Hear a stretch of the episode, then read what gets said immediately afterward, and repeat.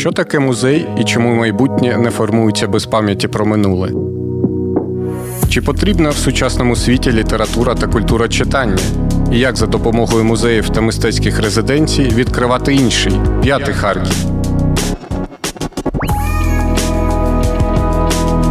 Про все це поговоримо з музейниками та гостями Харківської резиденції слова у програмі Літмузей про музей. Добрий день. Це літмузей на про музей на радіо накипіло. Сьогодні ми будемо говорити з видавцем Олександром Савчуком про книги і не тільки про книги. Вітаю тебе, Олександр. Привіт. От е, знаєш, твої книги вони якось дивним чином поєднують для мене і досконалу візуальну форму книги, і сам зміст, сам текст. Що Цю книгу не тільки приємно читати і насолоджуватись тим, що там є всередині, і приємно просто тримати в руках, і хочеться ось по-хорошому сказати, що це такі музейні книги, які можуть потім стати надбанням колекційним.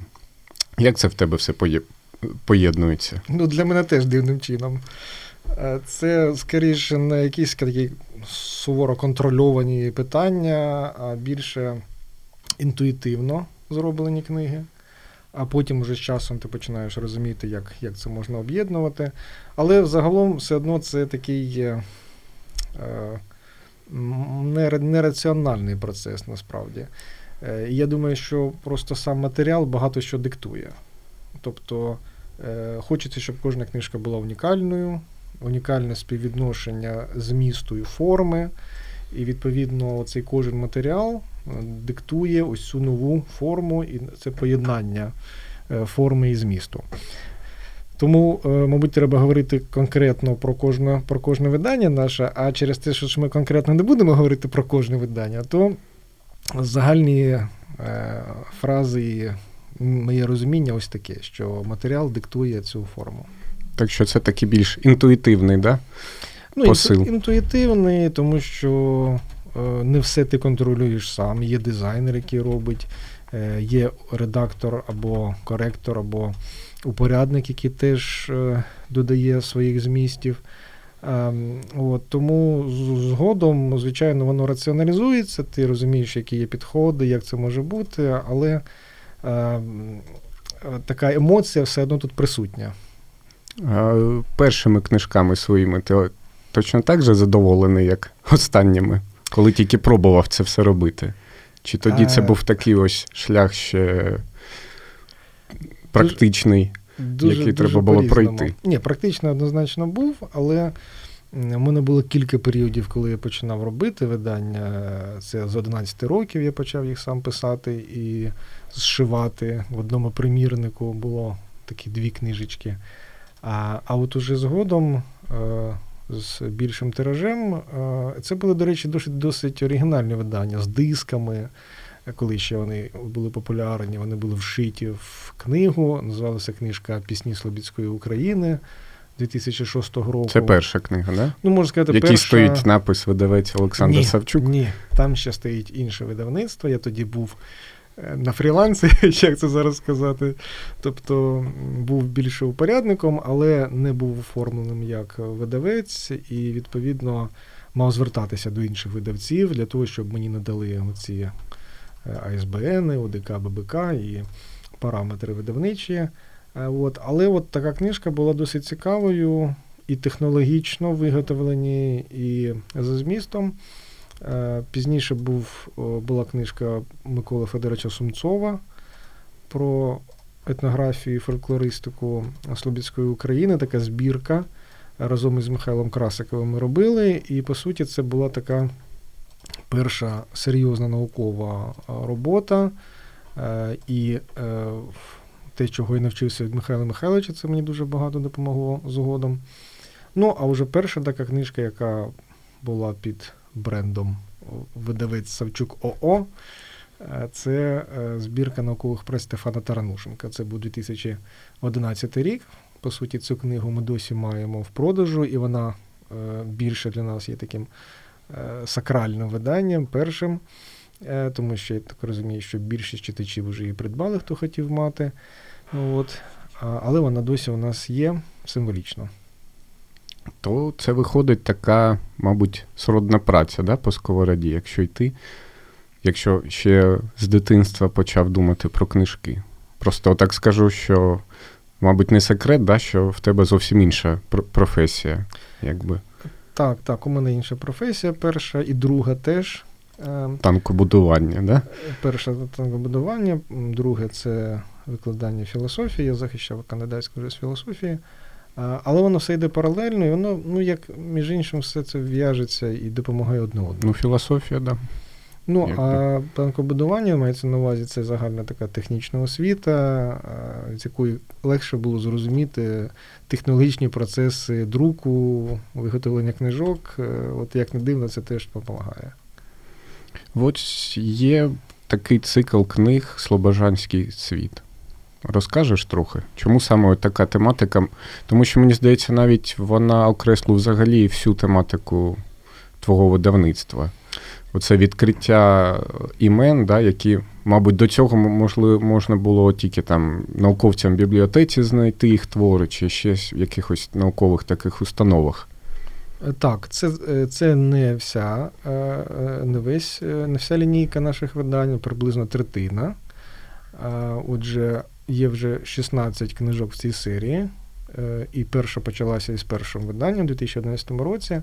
Йшлося про те, що на той час, коли я був в аспірантурі і в університеті, то дуже багато було видань, які зберігалися в бібліотеках лише от в одному примірнику, видання кінця 19-го, початку 20-го століття. Не було ще е, так популярне сканування і вкладання книжок. Е, от, І відповідно е, мене дуже це дратувало, що деякі книжки, які і на сьогодні є цікавими, актуальними про Україну, про етнографію, про історію, про культуру України, ось вони такі малодоступні. І з'явилася така концепція їх перевидати актуалізувати, тобто е, попросити фахівців написати передмови, примітки, розробити показчики до цих видань, і подивитися, наскільки е, ці книжки працюють сьогодні, наскільки вони несуть нам важливу інформацію, як вони нас змінюють. Ну і власне, от е, в цій серії. Почали видаватися, видавати тих авторів, які або родом Слобожанщини, або які писали про Слобожанщину. І потім з'ясувалося, що цей Слобожанський світ величезний, е, що є досить багато науковців, мистецтвознавців, митців взагалі, е, які родом з Слобожанщини. До питання про те, що чи Слобідська Україна це Україна, чи не Україна, чи що воно таке.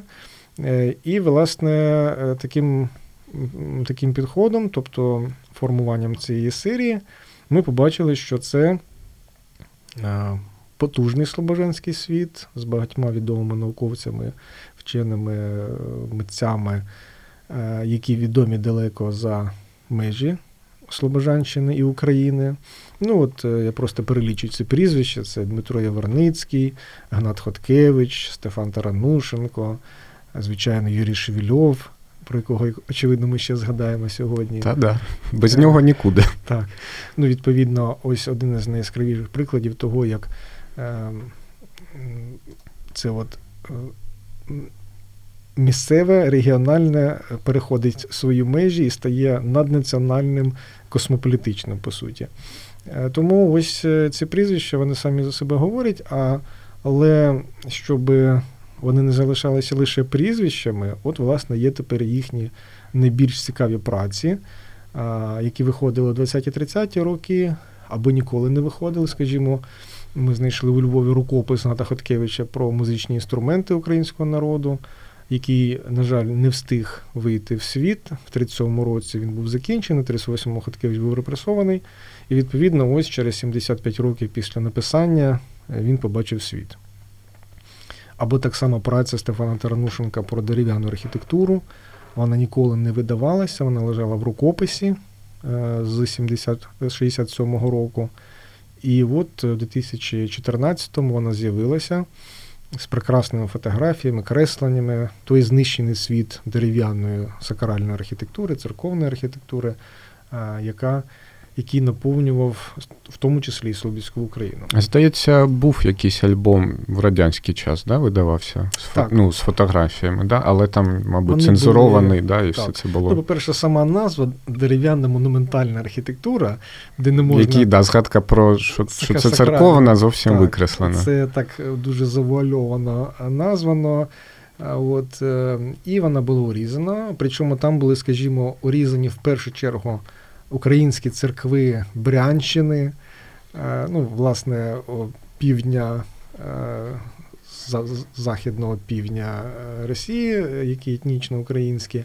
Власне, ці пам'ятки збережені, слава Богу, їх можна зараз побачити.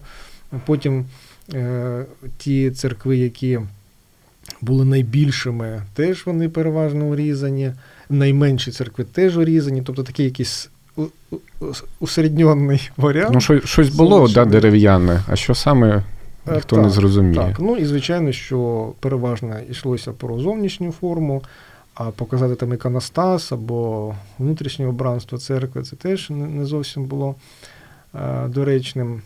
Е, тому книжка мала свої акценти, вона мала негативні. Е, е, відгуки. Чому? Е, навіть було таке поняття чорний рецензент, тобто невідомий рецензент, бо він писав зазвичай негативну рецензію. І ми подаємо в нашому вже повному виданні в такій додатковій частині історію про видання цієї книги, взагалі про написання і листування автора своїми колегами. Е, власне, ну, негативна рецензія була полягала в тому, що ніби автор сильно захоплюється своїми релігійними відчуттями, які з'являються Таранушенка? Таранушенка. В 2014 році? Е, так, які у нього з'являються, коли він заходить до церкви. І, А для Тарнушенка це один спосіб передати власне ось це відчуття церкви.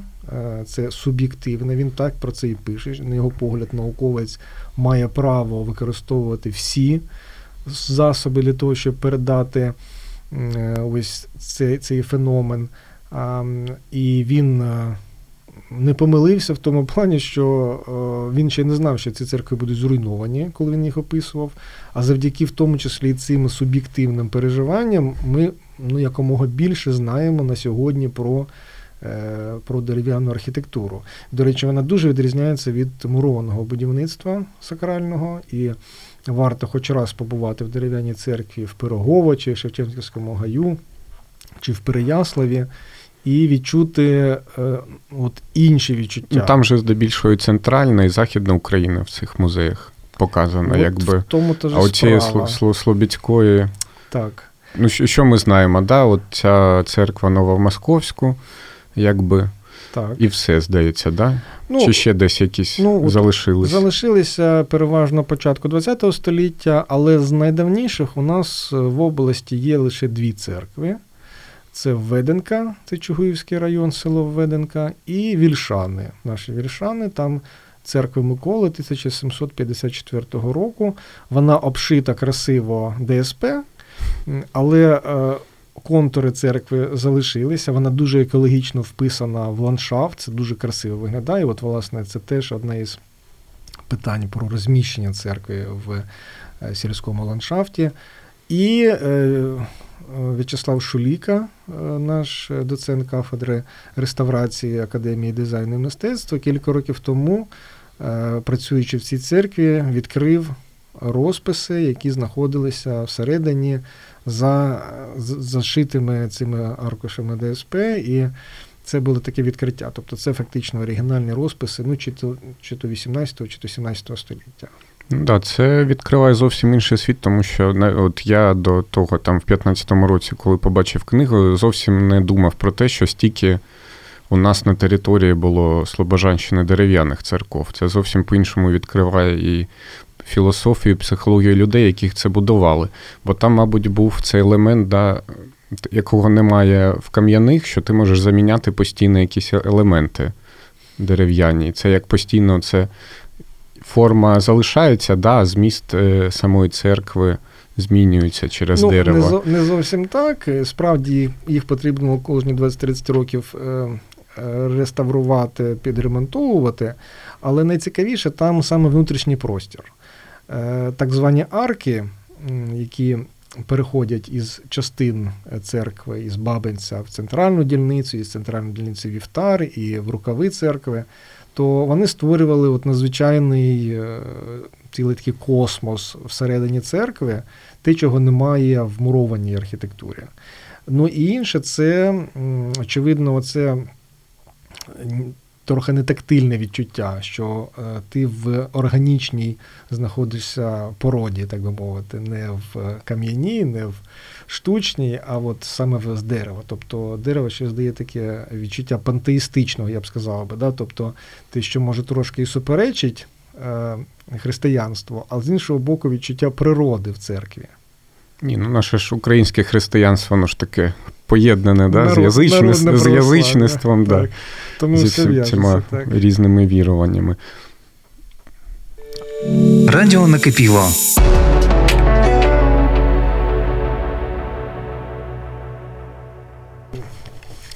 Так, да, продовжимо. І ось тоді питання в тому році, здається, в тебе вийшла книга теж про церкви, яка поєднана ще з сучасними технологіями. Так, це був е, виклик і новий експеримент е, завдяки, до речі, підтримки Українського культурного фонду.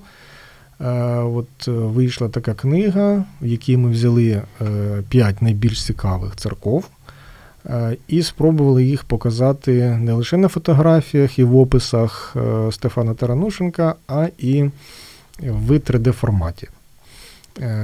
Це звучить досить просто е, і сприймається багатьма зрозуміло. Да? Ну, 3D моделі це вже всім зрозуміло і знайоме, але зробити це знову-таки виявилося величезною проблемою. Для того, ну, для того, щоб в вашому смартфоні. Е, у вас була клікабельна модель, яку ви можете обертати, змінювати освітлення дня, чотири позиції: ранок, день, вечір, ніч. Е, можете підлітати до церкви, над нею пролетіти, значить, наблизити її. І щоб вона не виглядала як дитяча е, поділка, щоб вона була більш-менш реалістичною, ну, це досить серйозна задача стояла. От, Тому, в принципі, ми встигли в терміни. Е, книжка вийшла, була розповсюджена по бібліотеках, музеях і спеціалізованих закладах України. Ем, ну і власне задача була понизити оцей віковий ценз нашого читача, тому що виходить, що можливо про це теж буде питання, але по суті це десь так 40 плюс, 35 плюс. Е, і... Такі вже кандидати науковці, да, здебільшого? Та вже доктори майже. Доктор. Да. Е, і коли ти думаєш про те, що а де ж ті студенти, згадуючи себе, як ми бігали, там шукали на книжковий ринок по виставках, і тоді ще й виставок тих не було. От, а, І виходить, що от е, не з'являються ці ці 20 плюс читачі. Ну і, власне, цей проєкт був націлений на них. Тобто в лівій руці ви тримаєте книгу, а в правій руці смартфон. Дуже по-сучасному. І, відповідно, е, звертаєте увагу то на смартфон, то на книгу, дочитуєте, потім е, скануєте QR-код і Е, розглядаєте церкву у смартфоні. Е, ну, е, Так так воно було ідеалістично виглядало, що так має спрацювати. Наскільки спрацювало, важко сказати. От, ну, Тим не менш, певне зацікавлення викликала ця ця реалізована задача. Перейшла низка презентацій по Україні, досить багато було відгуків позитивних. Ну, е, головне, що ми все-таки витримали ось е, цю планку наукового видання, що це не перетворилося в іграшкове дитяче якесь видання, все одно це серйозна наукова література, але ми трошечки її наблизили до е, такого середньостатистичного читача. А є якась статистика, хто купує? От Досліджуєш, перевіряєш це? Е, так, дуже добре, коли є виставки. Я нагадаю, що у нас найбільші дві виставки це форум видавців у Львові і книжковий арсенал в Києві. Е, і от принаймні на цих двох виставках можна побачити цього е, читача. І як не дивно, цей читач не є фахівцем в нашій, з нашої тематики книжок. Тобто, це не переважно не мистецтвознавці, не гуманітарії, це переважно або технарі, або люди, які можуть відпочивати з нашою книгою. Мабуть, технарі відчувають, що це робив танкобудівник. В будь-якому разі, е, е, часто це медики, часто це е, програмісти. Ну і це пов'язано частково з тим, що люди можуть собі дозволити купувати книжки, бо зараз кажуть, що книжки стають вже елементом розкоші. От. Електронну книжку, до речі, досі не можуть читати, ну крім художньої літератури або довідкових видань. От, Тому о, да, приблизно ну, більше половини це саме не фахівці. І Це показово, і це, в принципі, навіть очікувано. Тому що коли видавництво створювалося в 2010 році, е, ми думали так: от Харків, півтора мільйони людей, купа навчальних закладів, студенти, викладачі. І розрахунок був на те, що там якийсь там доля процента зацікавиться, і вона не зацікавилася. І оця серія Слобожанський світ, вона розрослася і додалося видань, додалися видання не з цієї серії саме для того, щоб зацікавити і читачів з усієї України. Тобто це було зроблено вимушено, тому що якби ми обмежилися цією серією, то харківський читач би не підтримав і видавництво просто закрилося. А є ідеї робити електронні книги? Е, тільки е, до тих книжок, які вже закінчилися, і які надаються до такого, такої форми. Е, наші видання великого формату, з ними в них багато ілюстрацій, креслень, е, якихось таблиць, примітки. Відповідно, якщо це будуть такі планшети, а третього формату, то я ще можу зрозуміти. А от в смартфоні читати таку книгу. Ну так, да. з такими ілюстраціями, з видання, може, це теж підкупає людей, от приваблює саме оця візуальна форма книг. Тепер всі видавництва намагаються, і, до речі, в цьому о, такий стрибок Україна зробила без перебільшення в плані дизайну книжок, верстки, культури видання, воно зараз досить на високому рівні. І це зрозуміло для видавництв, що треба усіма способами зацікавити читача купити це видання. Навіть якщо він купує, як у мене часто буває на виставках, що людина підходить, бачить красиву обкладинку і навіть не заглядає всередину, купує, тому що от просто їй сподобалось, як це виглядає. І це теж нам підходить. А скільки людей в видавництві? Хто хто тоді відповідає за дизайн, за верстку, за вибір паперу і все Видавництво інше? дуже невеличке. По суті, це троє-четверо людей, які час від часу по-різному приймають участь у цьому процесі. Не можна згадати нашого дизайнера Олексія Чекаля, відомого каліграфа, який е, їздить по всьому світу, проводить майстер-класи і інколи. Е, погоджується нам зробити обкладинки для наших книжок, десь їдучи між е, Венецією і Римом в поїзді. Я не жартую, справді бувають такі випадки, коли він пише, каже, зараз дочекаюся інтернету і відправлю обкладинку. От. Е, Не можу його не згадати, тому що він дуже багато вирішив нам для візуального сприйняття наших книг. І у нас з ним таке е, взаємопорозуміння щодо стилістики, щодо е, філософії виготовлення книжки. Він досить обізнаний загалом в історії мистецтва, і це дуже допомагає йому знаходити той самий шрифт, який він розробляє для кожного нашого видання. Тобто кожна його робота вона оригінальна. Е, на обкладинках у нас не використовуються набірні звичайні шрифти, а це завжди каліграфія. От. І, ну, А також є, звичайно, коректори, є редактори. Е, дуже завжди гарно згадую роботу із е, Олександрою Васильівною Шкаловою, е, дружиною покійного Леоніда Володимировича, яка нам дуже багато книжок е, вичитувала і досі продовжує нам допомагати. І завжди спокійно після цього, що фахівець такого класу допомагає нам робити видання. Ну, а так уже безпосередньо в кожному проєкті знаходяться інші люди або автори передмов, скажімо. Ну я не буду спойлерити, що ми зараз робимо, але от у нас зараз є прекрасна автор передмови з Києва, яка допомагає нам готувати книжку, пов'язану із одним відомим українським театром. Якому 100 років. Так. Да? Не скажемо, що це. Не скажемо, якого Гуглите. Добре, тоді ось, може, да, трошки про філософію книги. Чи є якийсь план роботи, чи ось концепція, кого наступного видавати, чи якщо сучасні якісь автори приходять, чи науковці ось і говорять, я хочу у вас книжку видати. А ви кажете, я подумаю, да? Чи ні? Ну, ну приблизно так. Я вас почув. Знаєте, як фраза така от нова, я вас почув. Ем, Є так, є план, який складається теж більш так менш ситуативно, тобто е, або відслідковуються якісь ювілеї, бо е, зазвичай нас нас про відомих людей згадують до якогось річчя.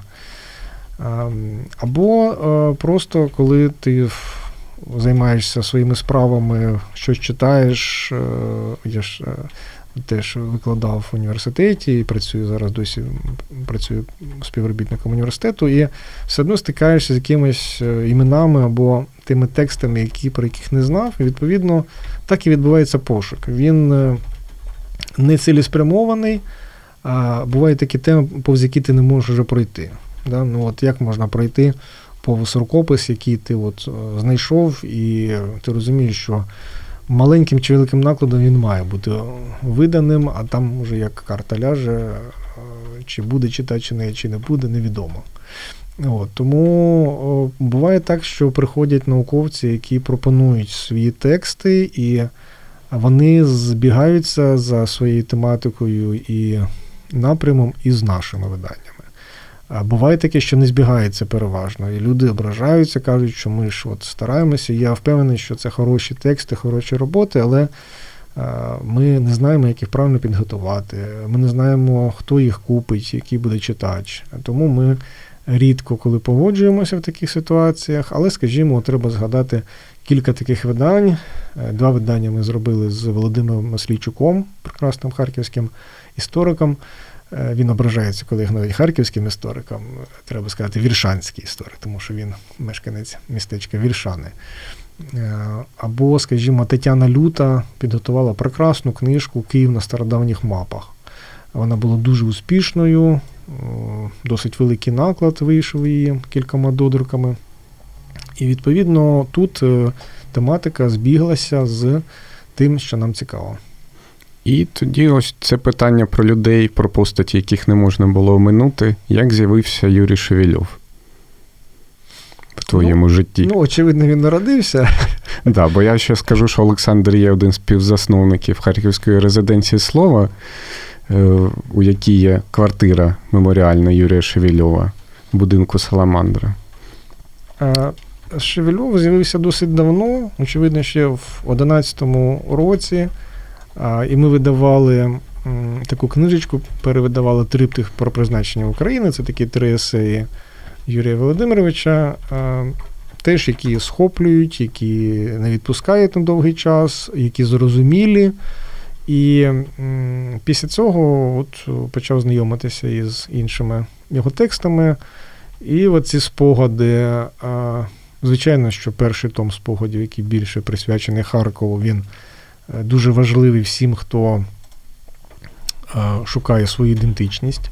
І, власне, для мого покоління це був дуже важливий текст. Я думаю, що і для багатьох попередніх поколінь, і для багатьох майбутніх поколінь. Е, але, власне, ось його пошук ідентичності, його пояснення, чому він став українцем і так далі, це досить важлива тема. І методологічно це досить, досить цікаво і влучно показано. Е, тому от з цього боку він мене цікавив, цей перший том. Ну а потім, коли е, у нас з'явилися інші видання, контакти з іншими науковими установами, в тому числі і за кордоном, то от завдяки хорошій співпраці з Тамарою Скрипкою з Української вільної академії наук е, нам було передано отакий масив ілюстрацій з його сімейного архіву які просто ідеально лягають як ілюстративна частина до першого тому спогадів.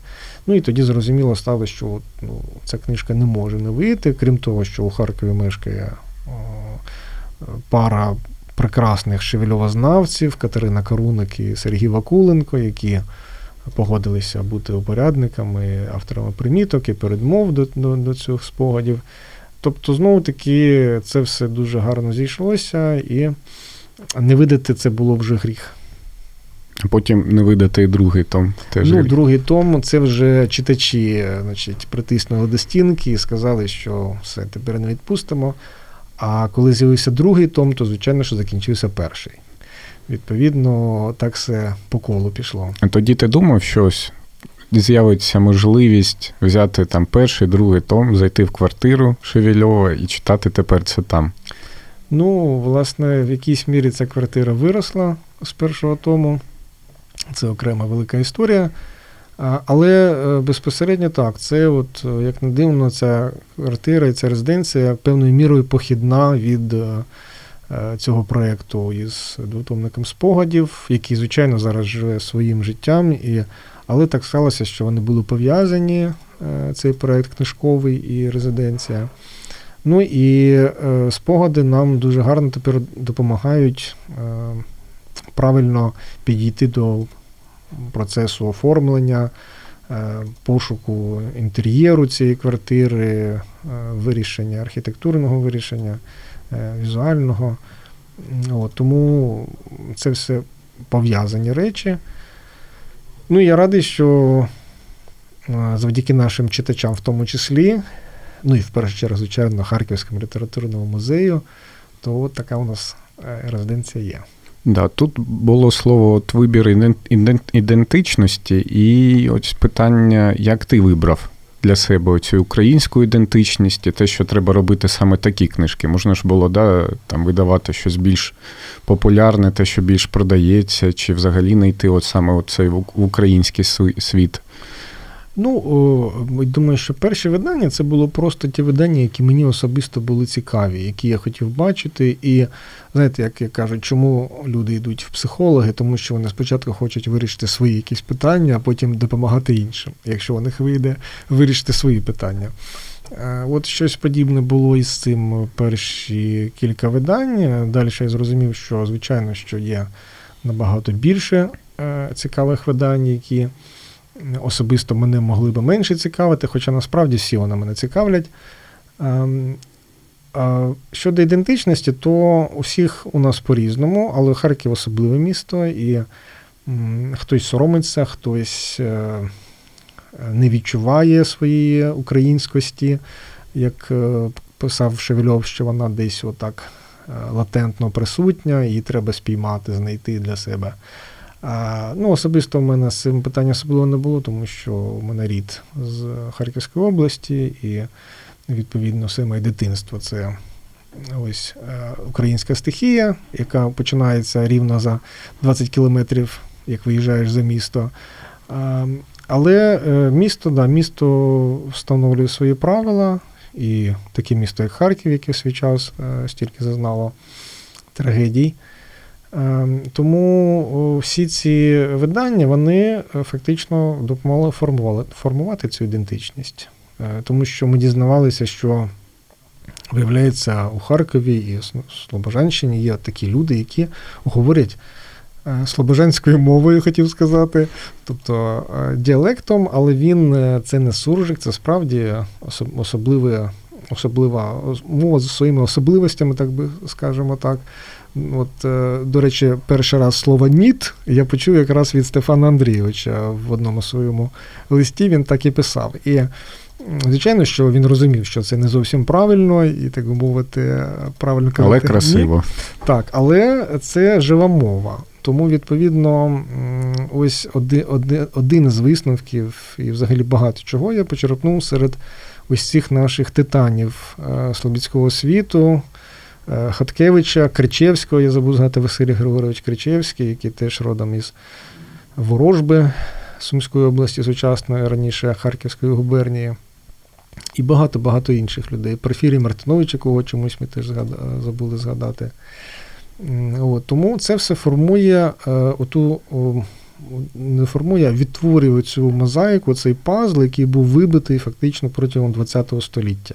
При тому це і поєднує Україну в чомусь, тому що того ж Хоткевича багато українців знають не як слобожанина, а як так. там да, з Галичини, з гуцульським театром. І для багатьох для багатьох людей, які приїжджають в Харків, це новина, що він тут народився, що в нього був будинок під Харковом.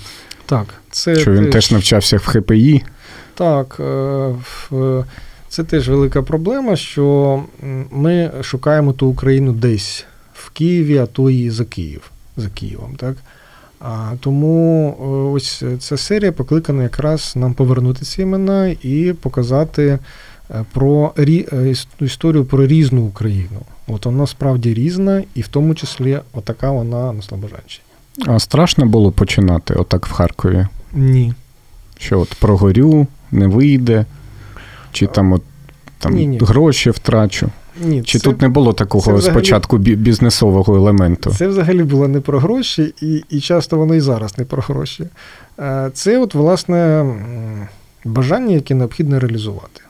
Е, є варіанти зробити менший наклад, більший наклад, зробити так чи інакше. Тобто завжди були відступні шляхи. Ну, не вийде, так не вийде. От. Тому ось через те, що не було такої жорсткої прив'язки до читача, до побажань читача, да, я таким трошки е, настановчим способом е, вирішив, що ось е, ця книжка мені цікава, значить читачу буде цікаво. Ну, а якщо не буде цікаво, значить зроблю іншу.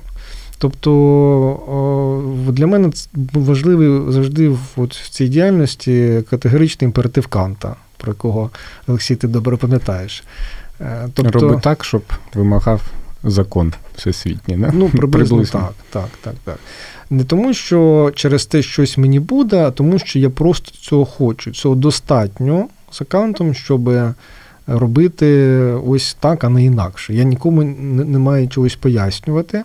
І от саме моє, моя думка, е, її достатньо і позиція для того, щоб робити саме це. От я вважаю, що ці книжки необхідні. Якщо хтось може пояснити, що вони не, не так необхідні, поясніть мені. А загалом, е, ось е, така була позиція: зробити те, що необхідно. А участь в фестивалях вона якось допомагає розвивати, от формувати оцей попит тому що, як я зрозумів, здебільшого ти сам формуєш оцей попит людей, які купують в тебе книги. Справа тому, що да, що кожна книжка вона потребує такого опрацювання, коли ти маєш створити зацікавлення у людини, чому я маю це купити. А це значить розказати про цю про цю персоналію, розказати його біографію, чим він займався, і потім довести, що ця книжка справді вам потрібна. Е, це тут така, використовуючи застарілу термінологію, така просвітницька робота, без якої складно. Відповідно, кожна наша книжка це більше, ніж видання книги. Це завжди презентації, е, можливо, якісь виставки, заходи. Е, от В контексті, скажімо, Шевельова це і резиденція так, так сталося.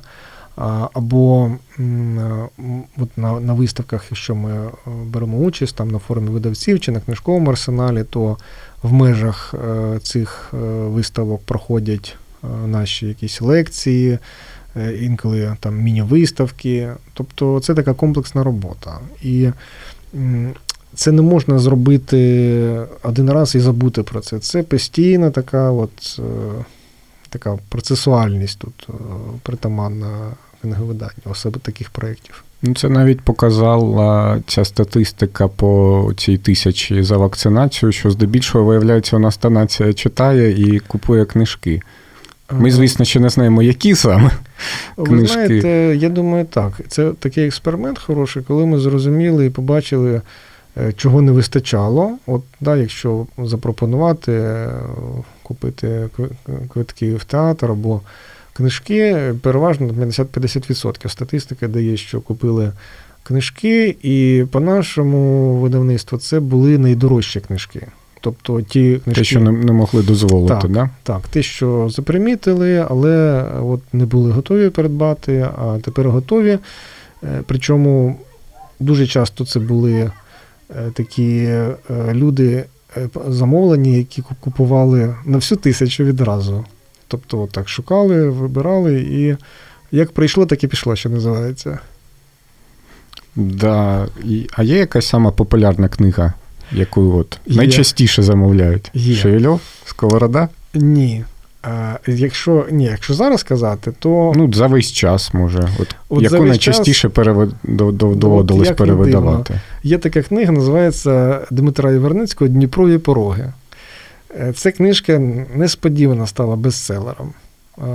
Це історія 28-го року, коли е, будували Дніпрогес в Запоріжжі, і фактично частину Дніпра е, було знищено, природнє русло Дніпра, так, від міста міста Дніпра до Запоріжжя, це більше 100 кілометрів. Відповідно, це стало таким великим водосховищем. Да, І перед Запоріжжям побудована була гребля. Е, і перед тим, як е, ця частина була затоплена, е, академіку Яворницькому було доручено зробити експедицію і дослідити оці Дніпрові пороги, їх всього 9. Ну, як відомо, це такі досить давно відомі топоніми, ще варягам відомі і візантійцям, в візантійських джерелах. І відповідно потім козацька історія. І от Єверницький зробив прекрасні фотографії цього регіону, описав. Це таке, от така подорож е, по порогах, е, захоплива, цікава. Дмитро Іванович мав е, такий художній хист, він як письменник виступав. От. І е, музей Єверницького в Дніпрі запропонував перевидати цю книгу з новою передмовою, з мапою порогів, з примітками, з новими ілюстраціями. І, власне, це вийшло. І я ледве-ледве погодився зробити там мінімальний наклад 100 примірників. Після цього е, от, виявилося, що в Дніпрі і в Запоріжжі є ціла легенда і міф про Єварницького. Е, потім по декомунізації проспект Карла Маркса в Дніпрі перейменовують на проспект Єварницького і актуалізують питання, хто ж такий Єварницький, чому їм назвали цілий проспект. Замість ну, У них музей ой, в Дніпрі. То ну, історичний да, музей. Є. Ну, не всі знають Дніпрі, про теж велике місто. Але виявляється, що в кожному місті є такий міф про якусь персону. От, скажімо, в Вінниці це Михайло Коцюбинський, в тому числі. Ну і багато-багато інших. От в Дніпрі це Яворницький. І от як не дивно, що для цих регіонів ця книжка була дуже необхідна. Щоб сумувати за Дніпром, в тому, яке, в тому числі, втратили. Е, так, тому що тут е, розділилися думки. Досі є багато людей, хто в Запоріжжі пишається тим, що є це Дніпрогес. Е, багато людей вважають, що це вже якби рудимент і не так багато він електрики приносить, ніж е, зіпсував. Ну, цікаво, що саму цю споруду, будівлю всю зараз можна побачити е, в книгах чи виданнях, які присвячені архітектурі і конструктивізму. Тому що це вже да, пам, як пам'ятка архітектури, така тому числі, технічна. Так. Так, ну там трагедія, звичайно, з нею пов'язана під час Другої світової війни, коли і радянські війська відступаючи зірвали, і потім німці відновили, потім відступаючи німці знову зірвали. І е, це все як як читаєш історію України, як кажуть. Чи от будуть далі взагалі у нас книги читати? От таке питання, мабуть, важке. Але я на думаю, майбутнє. Я думаю, що Бо зараз та багато да, таких е, дискусій, от куди ми далі рухаємось, читання там, чи більш візуальну сторону, чи взагалі це потрібно витрачати час да, на якісь книги. Хоча тут в тебе вони все-таки більш наукові, да, які, можна сказати, більш практичні в чомусь. Ну, практичні, і довідкові, і не обов'язково читати спочатку, можна і зсередини. Е, тобто йдеться про те, що є художня література, якщо ти всередині читаєш, ти щось можеш не зрозуміти. А ці це довідкові типу довідкових видань. Тому о, навіть якщо ви просто подивитеся якісь ілюстрації, або прочитаєте якийсь абзац, або е, прочитаєте передмову книжки, уже це буде добре. Е, я за те, щоб людина ну, по максимуму, звичайно, читала, але і мінімальне знайомство із книжкою теж вже добре. Тому важливо в читанні є кілька аспектів важливих. Це і той спосіб сприйняття інформації, і вміння оцього синтаксису, вибачте, як людина, як ви в'яжете слова в реченні. Бо послухати, як зараз е, молодше покоління говорить. Е, тобто це, це цього важко навчитися, якщо ви не ви не бачите різну стилістику, е, як ви не бачите, як пишуть різні письменники, в тому числі і українські переклади цьому дуже допомагають, тому що перекладачі це найбільші майстри слова, я так вважаю, які знаходять ці відповідники. Ну, зробити да, чужий текст своїм. Своїм, так. І коли я або хтось починає сумніватися в можливості української мови, почитаєте переклади Лукаша або Кочора, і вас це назавжди пропаде. А якщо знову з'явиться, ще раз перечитаєте. Особливо в поезії, так. коли вони перекладали. А є от якісь ще місця в Харкові чи імена, да, біля яких ходиш, дивишся на них і думаєш, може теж отак видати книжку, і теж потім з'явиться якась мистецька резиденція ще одна наприклад, там Єрмілова. Теж ну, ну, багато ще в нас збереглося багато. таких пам'ятних місць, де можна багато. робити і музеї, і музеї квартири, і всякі різні штуки. Ну, ну, треба навчитися їх робити спочатку, і потім можна масштабувати. Я, Наш склад знаходиться якраз от недалеко від е, мансарди Єрмілова Косарєва. Я фактично кожного дня проходжу повз цю мансарду і розумію, що вона пустує, і що із задоволення би студенти академії дизайну щось би там робили, якісь виставки, якісь заходи. От, Її намагалися років 10 тому викупити, і начебто невелика сума була, але знову таки питання там було закрите. Я думаю, що ще опрацювання для опрацювання необхідна наша історія 20-30-х. Ми забуваємо, що це не лише письменники, це і композитори, це і театральні діячі, це і художники, авангардисти, це і пластичне мистецтво. Ем, я думаю, що ми ще до цього будемо повертатися, але е, цих імен досить багато у нас. Досить багато. Можливо, ці книжки для когось і будуть таким е, початком для знайомства От, скажімо, Потебня, хто знає про, крім того, що у нас вулиці Потебні. А що ми ще про нього знаємо, і де ми можемо зустрітися хоча б з цим прізвищем ще десь. Ну от, е, Один із, до речі, актуальних таких підходів є премії імені цих людей. Е, тому що... Як премія Юрія Шевельова. До речі. Е, тому що ми тоді задумуємося, чому це премія ім'ям цієї людини. І взагалі дуже важливо, щоб от в інфопросторі ці прізвища, імена існували.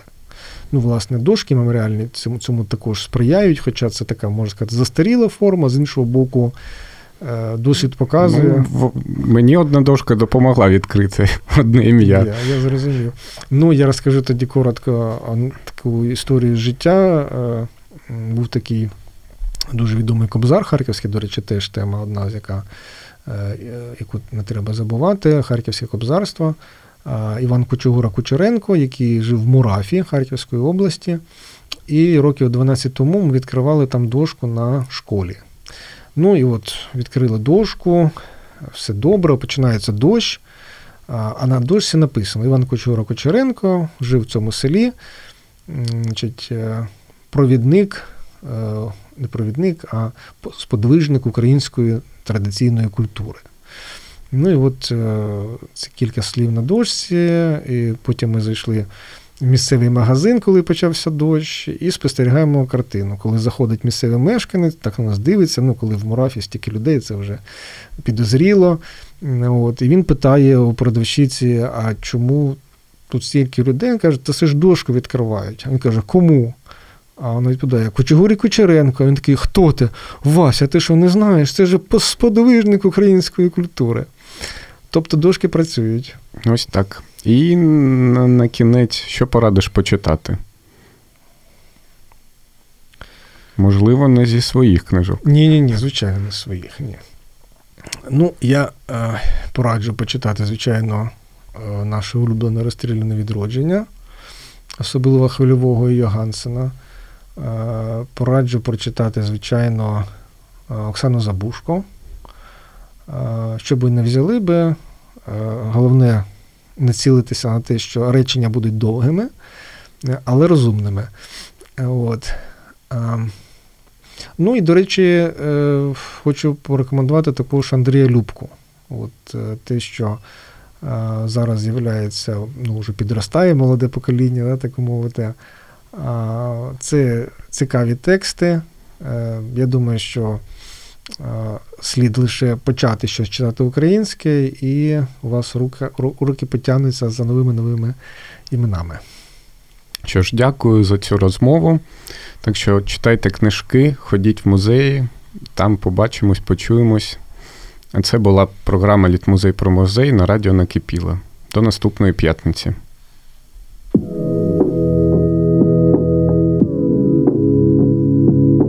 Що таке музей і чому майбутнє не формується без пам'яті про минуле? Чи потрібна в сучасному світі література та культура читання? Як за допомогою музеїв та мистецьких резиденцій відкривати інший п'ятий Харків? Про все це поговоримо з музейниками та гостями харківської резиденції Слово. Все це у програмі Літ музей про музей.